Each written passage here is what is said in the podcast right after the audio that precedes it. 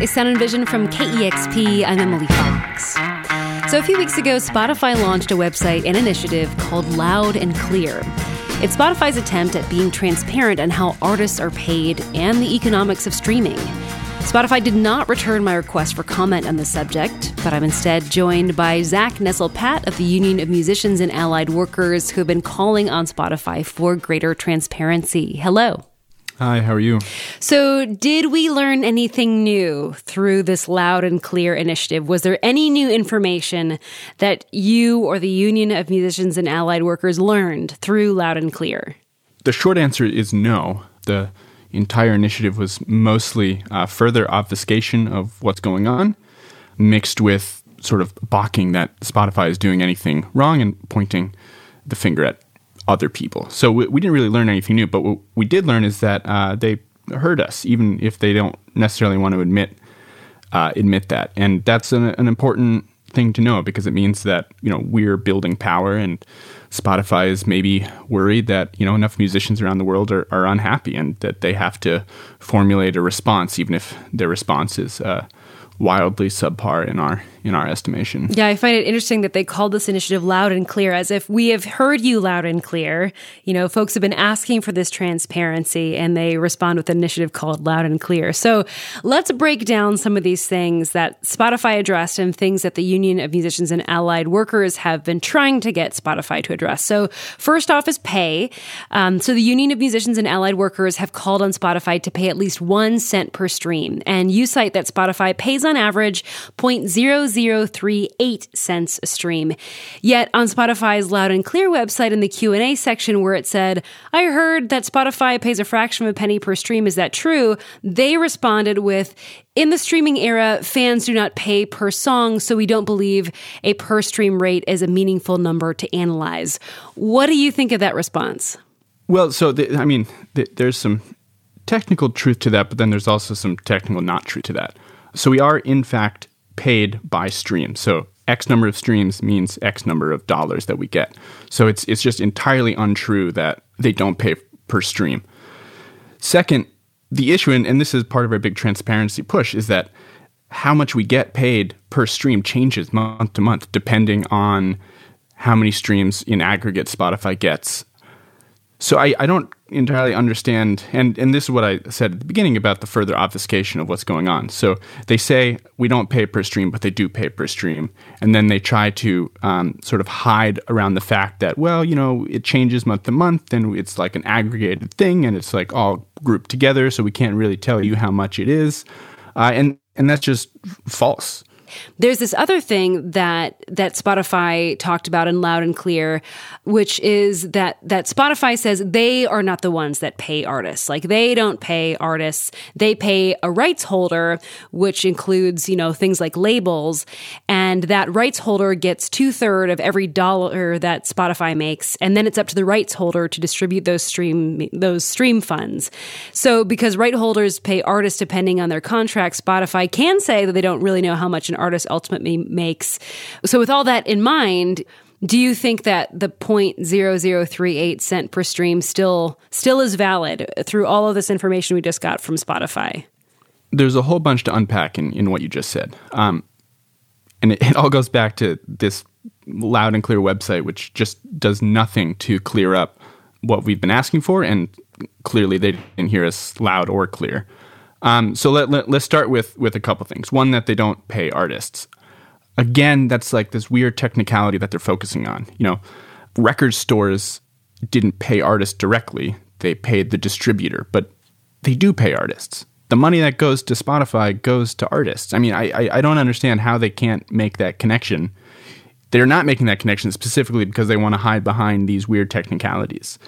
And it's a way for them to just hold their hands up and say, hey, you know, it's not us sorry, like go talk to your record label if you want money. We can't really do anything about it. And second, this um, two thirds of the money, and uh, I find it really interesting that they uh, they talk about this and saying, oh well, we pay seventy percent of what we uh, what we get, and we only keep you know thirty percent. The issue is is they keep more than Uber, they keep more than Etsy.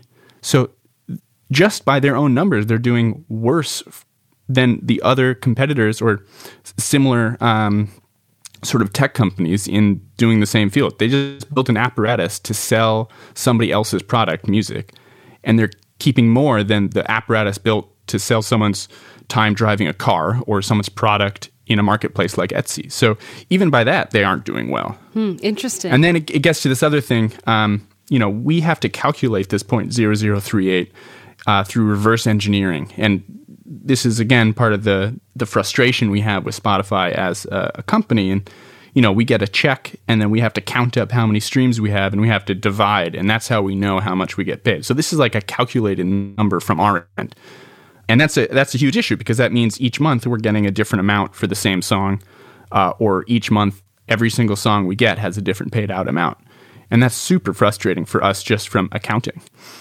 So, for you, I mean, I take it you're a musician, you're involved in the Union of Musicians and Allied Workers. From your personal experience or talking to others involved in this union, I mean, how much are you all making from the streaming economy as it stands right now? So, I'm, I'm in a band the band is called No Swoon. We're a small indie band, pretty low on the food chain of indie music. We're pretty new.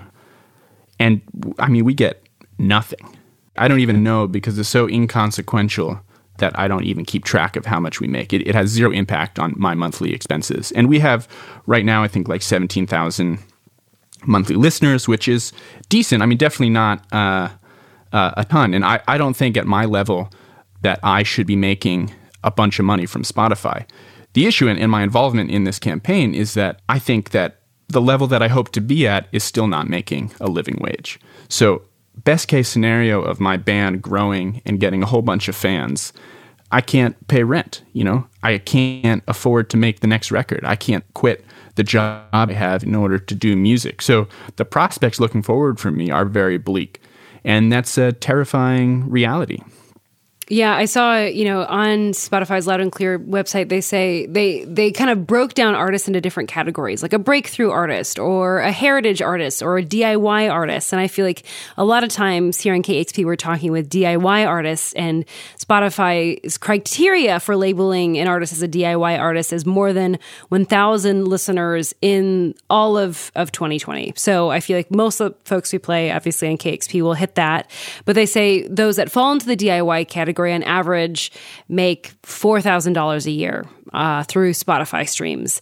Um, so let me break this down even further because I was looking a little bit more into this language on how much Spotify pays. And a big question that I had was how many people are on Spotify and how many people are making a living wage that are on Spotify. So I broke it down. So Spotify has said, and it says on loud and clear, that 1.2 million artists on Spotify have more than 1,000 listeners on its platform.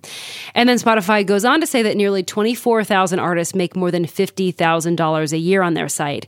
So I crunched those numbers, and that means that more than 98% of artists on Spotify are not making more than $50,000 a year, saying that more than 98% are not making basically a living off of streaming.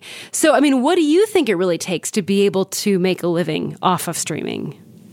Those numbers don't include the splits after the label. And, you know, we, we as, as a group don't, um, you know, we're not naive in thinking that there isn't any issue with label contracts that exist for musicians. There is that issue. The difference is, you know, at when people were selling records, uh, there was a lot more money coming in, so that got distributed to the musicians. So the 50,000 split with the label at 70%, split between two band members, if you're lucky, is, you know, those start to look quite different. Mm. You know, the Union of Musicians and Allied Workers, of which you're a part of, have asked Spotify for three big things greater transparency, to stop court battles that lower royalty rates for songwriters, and to pay artists one cent per stream. And we've already talked about this transparency through this loud and clear website. You know, I think U- Union of Musicians and Allied Workers is not very satisfied with the information presented there. But, you know, has any discussion been made on the issue of royalty rates or higher pay with Spotify? No. Hmm. They're still in the courts fighting to lower the uh, the royalty rates that they pay out to publishers and songwriters, and that's an ongoing court case that they've appealed after the CRB, the um, Copyright and Royalty Board in Washington, D.C., set a higher level of royalty payments that they have to pay out. And they sort of sued and appealed that ruling and are trying to lower it. Well, Zach, these are all my questions. Is there anything else that you want to add? No, I, I, I just think if you're a music fan, this should worry you because uh, long term, what this means is music you love will no longer be tenable as uh, as a profession, and all you will be left with is pop music and facsimiles of pop music that garner uh, playlist, and that is a terrible reality that I, I don't want to live in as a music listener or as a music creator. Mm-hmm. I've been speaking with Zach Nestel-Patt of the Union of Musicians and Allied Workers about Spotify's new website and initiative that aims for greater transparency. It's called Loud and Clear. Spotify did not return a request for comment on this story. But Zach, thanks for your time today. Thank you, Emily.